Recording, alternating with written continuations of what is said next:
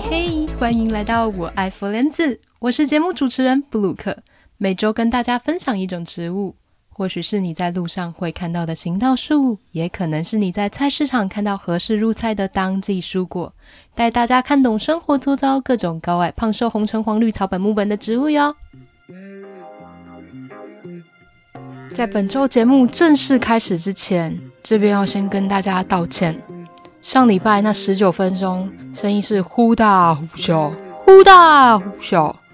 唉，因为我是第一次尝试一段一段声音去做降噪处理，然后后面没有做一个正规化，导致某些片段降噪之后，声音变比较小声。那有些没有降噪处理的声音就比较大声。大家那十九分钟有没有很痛苦？对不起啊，这个剪辑的技术还有后置的技术，我会再继续钻研，看未来能不能给大家更好的音质。好啦，那这边我也想针对上周的玫瑰做一些补充说明。首先，玫瑰并不是特定的一种品种哦，玫瑰是对蔷薇科蔷薇属多年生开花植物的通称。那其中其实涵盖了上千个栽培品种。在中文里面，大家习惯把花朵直径大、单生的品种称为玫瑰或月季，小朵丛生的则称为蔷薇。那在英文中呢，它们全部都叫 rose，就像你的叔叔、伯伯、舅舅、姨丈、姑丈全部都叫 uncle 一样，简单暴力又不用去记谁是谁，赞啦！其次，不知道我的听众里面有没有人迷英国皇室的？你有仔细看过皇室的徽章吗？徽章里藏着超多细节，盾牌上三层二的金狮象征着英格兰，右上角的红狮象征着苏格兰，竖琴象征北爱尔兰。两侧扛盾牌的是代表英格兰的狮子，以及代表苏格兰的独角兽。狮子和独角兽所站的那片草地上，开着红色花瓣，包裹着白色花瓣带刺的花茎，那就是都铎玫瑰。它的背后是一个腥风血雨、朝代更替的故事。封建时代的欧洲，战争的烟消往往来自继承王位的争夺，玫瑰战争也不例外。这是一场持续了整整三十年的内战，从一四五五年打打打打打打到一四八五年。主角是当时英国两大家族——兰开斯特家族以及约克家族。两大家族都是英国国王爱德华三世的后裔，家族的徽章一样都是玫瑰，但兰开斯特的家徽是红玫瑰，而约克的是白玫瑰。在莎士比亚浪漫的演绎下，这场血腥的战争才有看似浪漫的名字——玫瑰战争。一四八五年八月二十二号，亨利七世击败查理三世，宣告了约克王朝政权结束。而亨利七世与伊丽莎白结婚时，就将两朵玫瑰合并，变成了我们今天看到的都铎玫瑰，也是代表着英格兰的国花。分隔线以下，第十四集正式开始。之前跟各位报告过，我已经搬离前一个寄宿家庭，并且在同一个平台呢找到我的下家。这同一时间内呢，我也到处找出租的雅房。说真的，我会来到现在这个寄宿家庭啊，算是一个意外。当初看 Homestay 平台上描述说靠近 City Centre，心想：哦天呐，乡下老鼠要进城了。虽然单一晚的住宿费呢是比前一家还贵，每一晚大概落在四十五加币，换算台币，如果住一个月就要三万块。但如果我把省下来的交通费和通勤时间也算进去，哎，好像还是划算的。加上有了上次成功的经验，我这次大胆一口气给他订十八天。这十八天被平台赚了快要三千块台币的中介费，哎，存款以光速逃离我的手掌心。后来才发现，这个啊，Oh my God！所谓的 City Centre 是指温哥华东边的卫星市镇 Surrey 的 City Centre，而不是我本来以为的 Downtown 的 Vancouver City Centre。我目前一到五都得到市中心去上课，哎，那可得横跨整个大温哥华，从捷运路线的 Zone Three 一路穿越到 Zone One，至少要一个小时以上才会到达目的地。这边的捷运月台啊，不像台湾地板上会画清楚的排队动线，大家直接一字排开在月台上，车子一来，门一开，人群蜂拥而上，私速列车天天上演，从不下档，非常刺激。讲回来，我新的寄宿家庭，他们是虔诚的穆斯林。轰爸说，他四十年前从斐济移民过来，现在六十岁了，双胞胎女儿都已经有四十岁，有自己的家庭了，没有跟他们一起住。但这个坐落在郊区的房子这么大一栋，空着房间也可惜，所以他们一直都喜欢接待一些短租的国际学生或是背包客。我入住的当天，轰妈生病住院了。我整整一整个礼拜没看到我们轰妈，每次总是听轰爸说：“哦，他明天就会回来了。”医生说明天就可以出院了。医生说他好转了。我看着轰爸每天背着大包小包跑医院，有时候甚至会直接在医院陪病，没有回家。每天心里也默默地帮这位素未谋面的阿姨祈祷，她早日康复。我入住期间呢，二楼除了主人就是我一个房客。大部分的时候，房子都是静悄悄的，走廊都是黑黑的，不像前一家家里随时都很热闹。诶，就算小朋友都去上学了，我还可以跟猫猫须吧讲话。话说，跟小动物讲话的时候，不知道其他人是不是跟我一样，不自觉的声音会变奶，叠字还会跑出来。诶，这边我就不做示范了，为了大家身心健康着想，先不要。诶，我后来还发现。这栋安静的房子还住着其他房客，一楼住了一个年轻弟弟。弟弟说他住在这边两年了，是这个房东的干儿子。他打招呼的方式蛮特别的，先问我几岁，结婚了没，有没有小孩。没小孩的话，那还单身吗？晚上的时候，我本来要走进后院丢个香蕉皮，结果就看到一个身穿红色衣服的陌生大叔在那边骑木头长板凳。诶，就是那种会放在公园的木头长凳，跟大叔对到眼三秒，我立刻折返，想要从院子的另外一侧溜走，就发现没有路，只好硬着头皮走回去。大叔很快的迎上来，热情开聊，啊，一开口就停不下来，一直跟我介绍说他的长板凳呢，木头是从哪里来的，其中一个是一个原住民婆婆不要的，免费送给他。那像他这样自己重新油漆，又可以多赚一百多块。啊，另外一张是用西勇的红木做的长凳，他说吼，这一张可以卖到三百加币，一放上网拍卖，所有妇女都会为他疯狂，一天之内他就可以卖掉。我就有一搭的没一搭的敷衍的附和着，Oh nice，great，哇，cool，awesome，哇哦。在对话中，洪大叔发现我是个台湾人，开始讲说：“哦，他来过台湾。”我随口答一句：“Really？” 他就拉长了脸问：“难道像我这样的人不能去台湾玩吗？”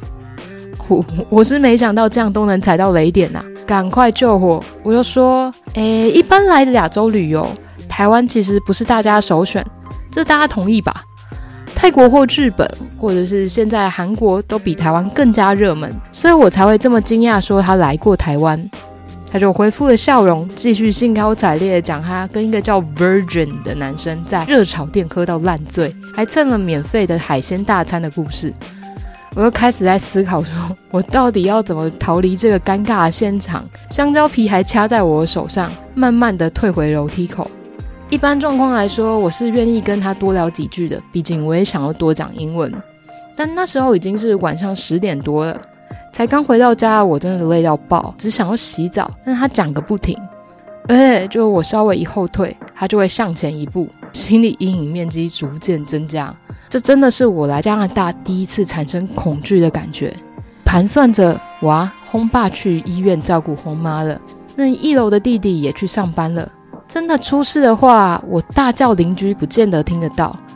而且话说回来，这眼前大叔是谁啦？为什么会在这个时间出现在我们家啊？站着讲了半个小时，我终于退回到楼梯口了。大叔的故事也告一段落，他很开心地说：“OK，我们改天再聊。”我迅速冲回房间锁门，结果突然想到，靠腰还没洗澡啊！门开了一个小缝，确认外面都没有人。